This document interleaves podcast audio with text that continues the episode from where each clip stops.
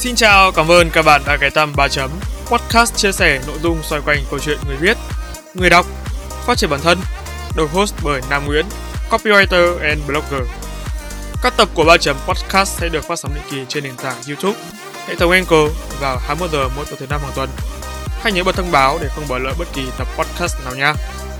Còn bây giờ, hãy cùng mình phiêu lưu trên chuyến hành trình trải nghiệm với con chữ, khám phá kiến thức mới, học hỏi và phát triển bản thân.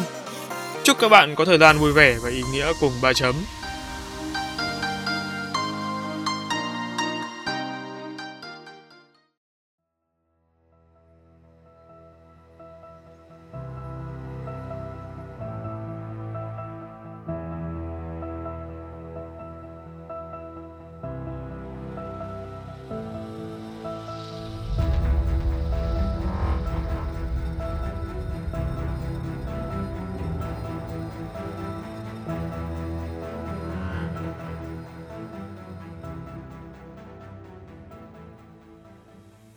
Dù ai đi ngược về xuôi, nhớ ngày dỗ tổ mùng 10 tháng 3.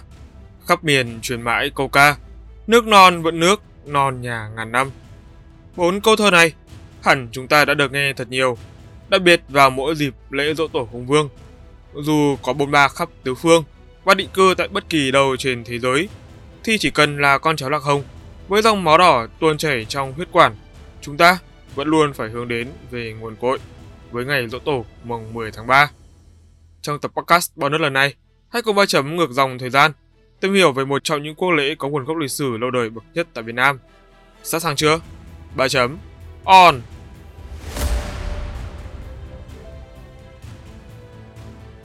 Theo trang Tổng cục Du lịch, dỗ tổ Hùng Vương có tên tiếng Anh là Hùng Kings Anniversary, còn các tài liệu của UNESCO lại diễn giải thành Ancestor Anniversary kỷ niệm quốc tổ. Đầy đủ theo cách gọi này đó là The Ancestor Anniversary Festival of the Hùng Kings. Một số nhà dịch giả tên tuổi lại cho rằng Hùng Kings Commemoration mới đúng là cụm từ dùng để diễn đạt về ngày dỗ tổ Hùng Vương. Dỗ tổ Hùng Vương được tổ chức vào ngày mùng 10 tháng 3 âm lịch hàng năm là dịp lễ truyền thống của người dân Việt Nam với mục đích nhằm tưởng nhớ công ơn dựng nước và giữ nước của các vua Hùng Vương. Lễ được tổ chức hàng năm vào ngày 10 tháng 3 âm lịch tại Đền Hùng, thành phố Việt Trì, tỉnh Phú Thọ. Trước khi tìm hiểu về nguồn cội của ngày Dỗ Tổ Hùng Vương, chúng ta cần nắm rõ về lịch sử của 18 đời vua Hùng. Đầu tiên, hãy bắt đầu từ thời đại Hồng Bàng, giai đoạn thuộc thời đại thượng cổ của lịch sử Việt Nam. Theo Đại Việt Sử Ký Toàn Thư ghi chép, vua Đế Minh là cháu ba đời của vua Thần Nông đi tuần thú phương Nam đến Ngũ Lĩnh thuộc tỉnh Hồ Nam bây giờ, gặp một nàng tiên, lấy nhau để ra người con tên Lộc Tục. Sau đế Minh, truyền ngôi lại cho con trưởng là đế nghi làm vua phương Bắc, phong Lộc Tục làm vua phương Nam, xưng là Kinh Dương Vương, quốc hiệu là Xích Quỷ.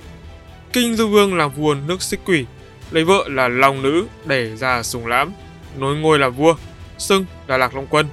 Sau đó là Long Quân lấy được Âu Cơ, sinh ra bọc trăm trứng và đẻ ra trăm người con. Trong người con trai của Lão Long Quân tỏa đi các nơi và trở thành tổ tiên của người Bách Việt. Người con trưởng ở lại đất Phong Châu, được tôn làm vua nước Văn Lang, lấy hiệu là Hùng Vương. Vua Hùng chia ra 15 bộ, đặt tướng văn, võ, gọi là Lạc Hầu, Lạc Tướng. Con trai vua gọi là Quan Lang, con gái vua gọi là Mỹ Nương. Ngôi vua đời đời gọi chung là một danh hiệu Hùng Vương, tên hiệu các vị thủ lĩnh tối cao của nhà nước Văn Lang, người Lạc Việt theo Đại Việt Sử Ký Toàn Thư. Tính từ thời Kinh Dương Vương năm 2879 trước công nguyên cho đến hết thời Hùng Vương năm 258 trước công nguyên kéo dài đến 2622 năm. Nhà nước Văn Lang tồn tại đến năm 258 trước công nguyên thì bị tục phán thôn tính. Đến đây, xuất hiện nhiều ý kiến cho rằng xét về mặt thời gian, 18 vị vua Hùng trị vì trong vòng 2622 năm, tức trung bình mỗi đời vua trị vì đến 150 năm là điều bất khả thi.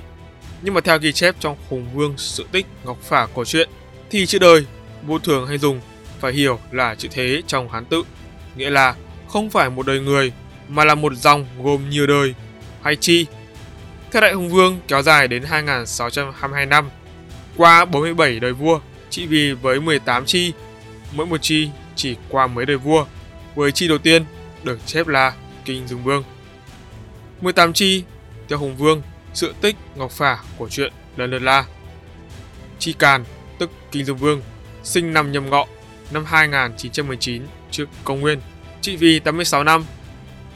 Năm nhâm tuất, năm 2879 trước công nguyên, đến ninh Hợi năm 2794 trước công nguyên. Chi Khảm, Lạc Long Quân, tên Húy, Hùng Hiền Vương. Chi này kéo dài 269 năm từ Mậu Tý năm 2793 đến Bình Thân năm 2225 trước công nguyên. Thời kỳ này được truyện cổ tích gọi là Hồng Bàng truyền kỳ, gọi là Huyền sử Rồng Tiên. Chi Cấn, Hùng Quốc Vương, tên Húy là Hùng Lân, kéo dài 271 năm, từ năm 2524 đến năm 2253 trước công nguyên. Thời kỳ này theo truyền thuyết thì mẹ Âu dẫn 50 con, tức 50 tộc người ở lại vùng cao rồi cùng nhau suy cử người con trưởng lên làm vua, lấy hiệu là Hùng Vương, đóng đô ở Châu Phong. Cũng từ năm 2524, tên nước được đổi thành Văn Lang. Chi Trấn, Hùng Hoa Vương, tên húy là Hùng biểu Lang. Chi này kéo dài 342 năm. Chi Tốn, Hùng Hy Vương, tên húy là Bảo Long. Chi này kéo dài 200 năm. Chi Ly, Hùng Hồn Vương, tên húy là Long Tiên Lang. Chi này gồm hai đời vua, kéo dài 81 năm. Chi Khôn, Hùng Chiêu Vương, tên húy là Quốc Lang, sinh năm 1659 trước công nguyên, lên ngôi năm 12 tuổi, gồm năm đời vua, kéo dài 200 năm. Chi Đoài, Hùng Vĩ Vương, tên húy là Văn Lang, chi này gồm năm đời vua, kéo dài 100 năm. Chi Giáp, Hùng Định Vương, tên húy là Trần Nhân Lang, chi này gồm ba đời vua, kéo dài 80 năm. Chi Ất, Hùng Uy Vương, tên húy là Hoàng Long Lang, gồm ba đời vua, kéo dài 90 năm. Chi Bính, Hùng Trinh Vương, húy là Hưng Đức Lang, chi này gồm bốn đời vua, kéo dài 107 năm. Tri Đinh, Hùng Vũ Vương, tên húy là Đức Hiền Lang, gồm ba đời vua, kéo dài 96 năm. Tri Mậu, Hùng Việt Vương, tên húy là Tuấn Lang, chi này gồm năm đời vua, kéo dài 105 năm.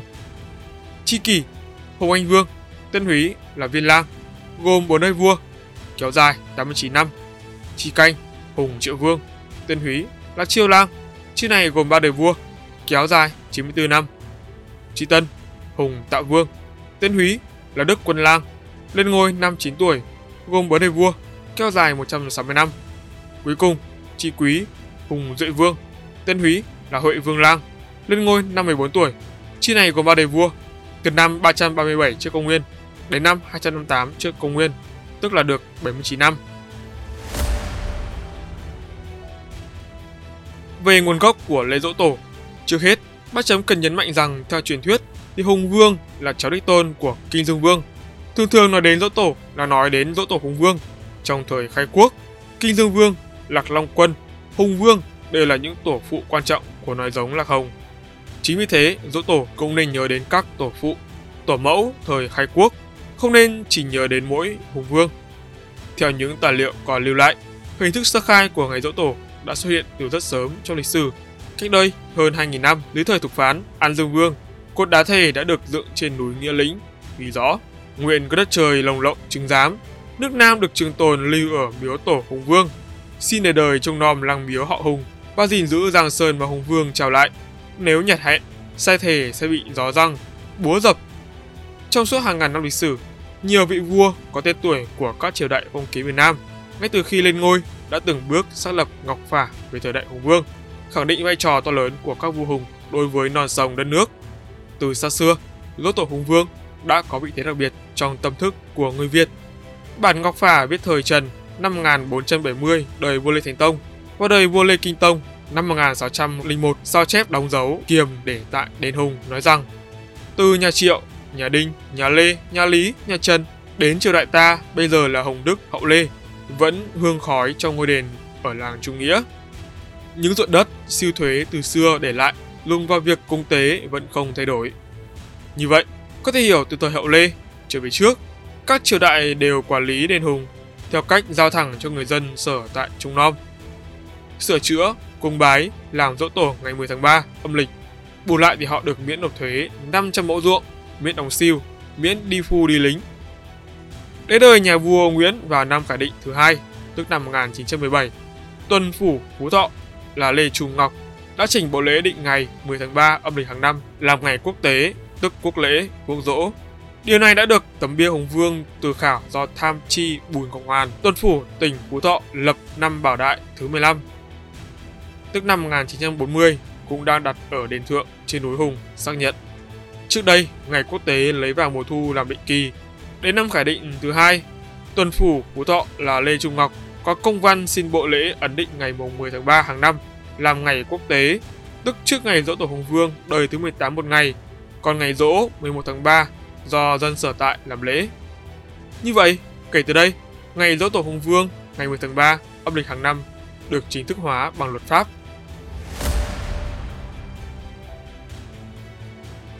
Thứ ba, ý nghĩa của dỗ tổ Hùng Vương. Dỗ tổ Hùng Vương hàng năm là ngày hội của toàn dân, ngày mà mọi người dù đang sống và làm việc ở muôn nơi vẫn tập trung một nhịp đập, mọi cặp mắt đều nhìn về cùng một hướng.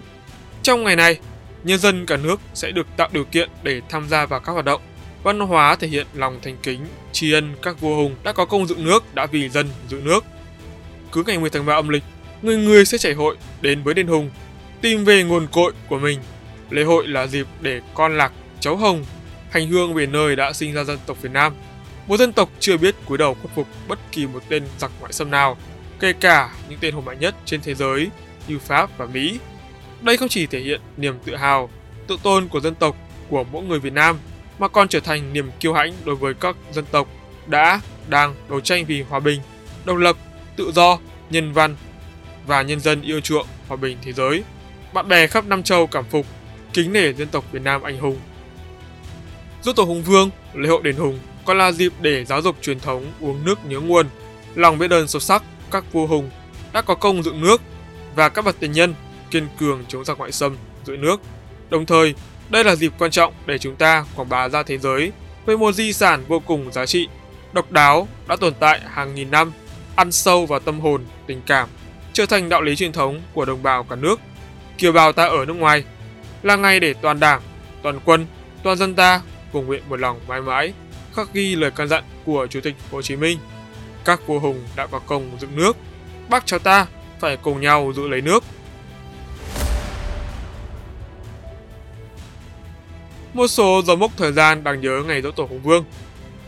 Đầu tiên, đó là sau cách mạng tháng 8 năm 1945. Sau ngày này, Đảng và nhà nước ta rất quan tâm đến đền Hùng. Chủ tịch Hồ Chí Minh cùng các đồng chí lãnh đạo Đảng, nhà nước đều đã về thăm viếng tại đây, kế tục truyền thống có đẹp của cha ông, nhất là đạo đức, uống nước nhớ nguồn ngay sau cách mạng thành công.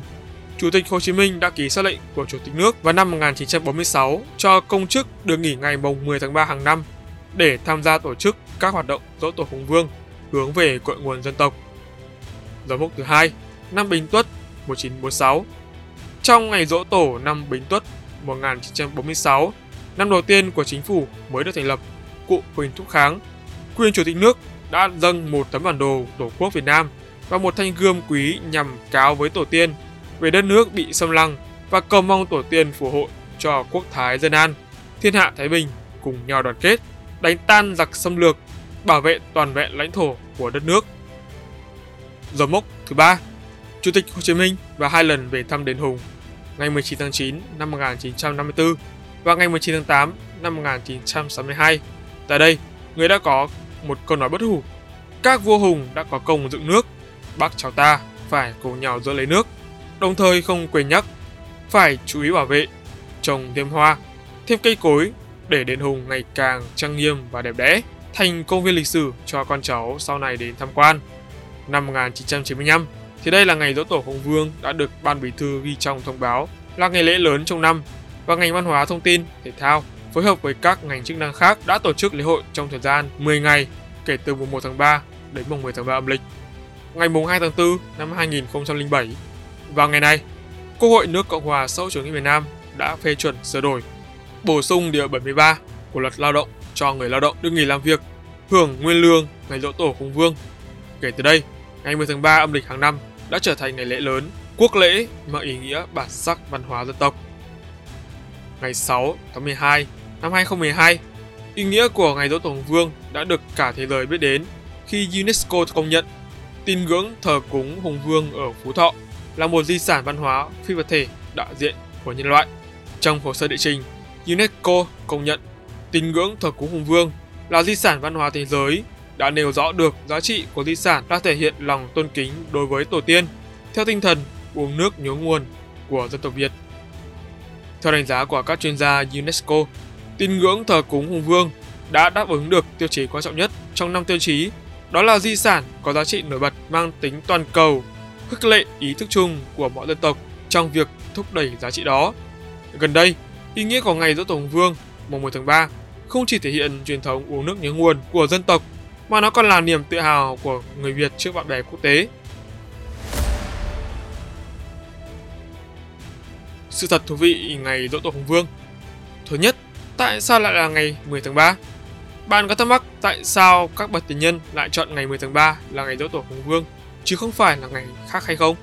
Bởi theo dịch học, số 3 trong tháng 3 Dỗ Tổ là số của địa chỉ, còn số 10 trong ngày 10 là số của thiên can.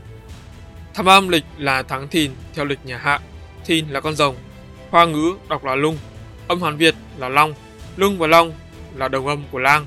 Chính vì điều này, con rồng được dùng tượng trưng cho vua. Năm là số trung cung của Hà, Lạc, nơi điều hòa ngũ hành nên được dùng chỉ làm thủ lãnh, vua hay người cầm đầu. Trong tiếng Việt, năm hay năm đều có nghĩa là lang. Ngôn ngữ Thái và Mường hiện nay, từ lang cũng có nghĩa là thủ lãnh, người cầm đầu. Tóm lại thì ý nghĩa của số 3, thìn, chính là lang, là vua. Số 10 là can kỳ, đi hết một vòng trở về khởi đầu là kỳ, nên ngày kỳ cũng là ngày kỵ, ngày kỵ tức là ngày rỗ. Số 10 và số 3 căn cứ trên hai hệ can, chi theo dịch học, họ hùng, giải mã ra là kỵ long, ý tứ rất rõ ràng chính là ngày dỗ vua. Vua ở đây là vua tổ như đã trình bày ở trên. Ngày dỗ của vua tổ cũng chính là ngày lên ngôi của vua đầu tiên, ngày khởi đầu của vương triều thứ nhất, ngày bắt đầu của lịch sử quốc gia. Quy định về quy mô tổ chức Năm chẵn là năm kỷ niệm có chữ số cuối cùng là không thì Bộ Văn hóa Thông tin và Ủy ban Nhân dân tỉnh Phú Thọ sẽ tổ chức lễ hội mời đại diện lãnh đạo Đảng, Nhà nước, Quốc hội, Chính phủ, Ủy ban Trung ương Mặt trận Tổ quốc Việt Nam và các đoàn thể dự lễ dân hương. Còn năm tròn là năm kỷ niệm có chữ số cuối cùng là năm thì Ủy ban Nhân dân tỉnh Phú Thọ tổ chức lễ hội mời đại diện lãnh đạo Đảng, Nhà nước, Quốc hội, Chính phủ, Ủy ban Trung ương Mặt trận Tổ quốc Việt Nam và các đoàn thể dự lễ dân hương. Năm nay là năm kỷ niệm có các chữ số cuối cùng còn lại thị Ủy ban Nhân dân tỉnh Phú Thọ sẽ tổ chức lễ hội mời lãnh đạo Bộ Văn hóa, Thông tin dự lễ dân hương và tổ chức các hoạt động trong lễ hội. Nhưng địa điểm nào chúng ta nên tham quan ngày Dỗ Tổ Hùng Vương? Đầu tiên, đó là dâng lễ trong lễ hội đền Hùng. Điều phải kể đến đầu tiên đó là đền Hùng. Mỗi một người dân Việt Nam chúng ta đều biết đến sự tích bánh trưng, bánh dày, có đúng không? Đó chính là hai loại bánh biểu tượng cho ngày Dỗ Tổ.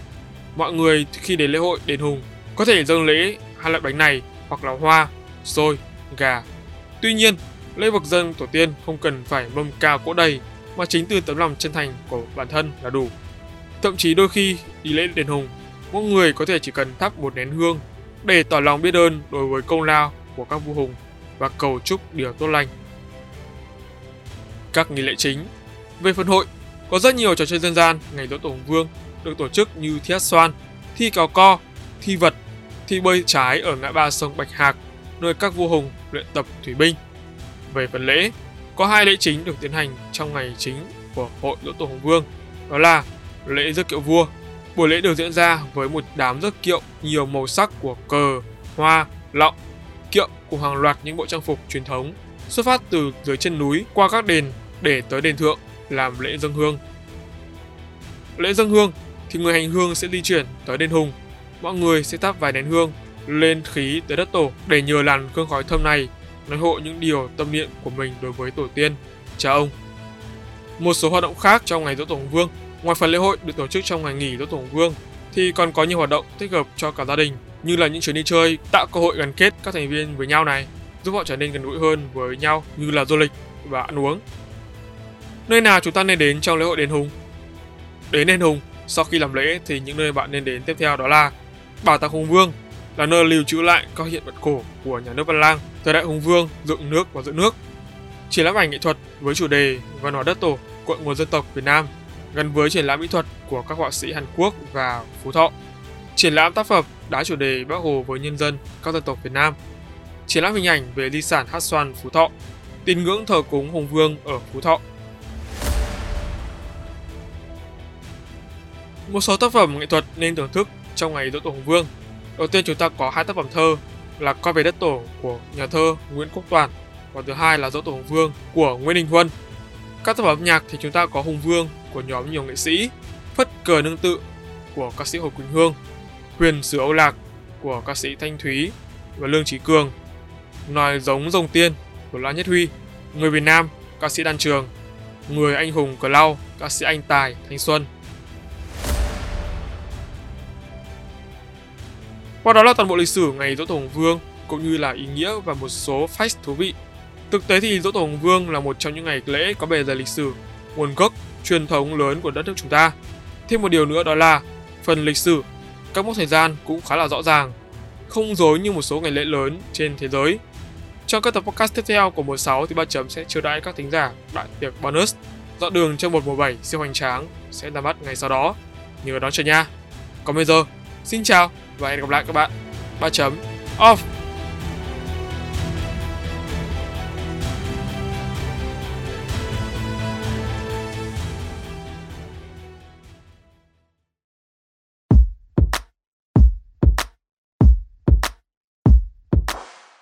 Cảm ơn các bạn đã lắng nghe 3 chấm podcast.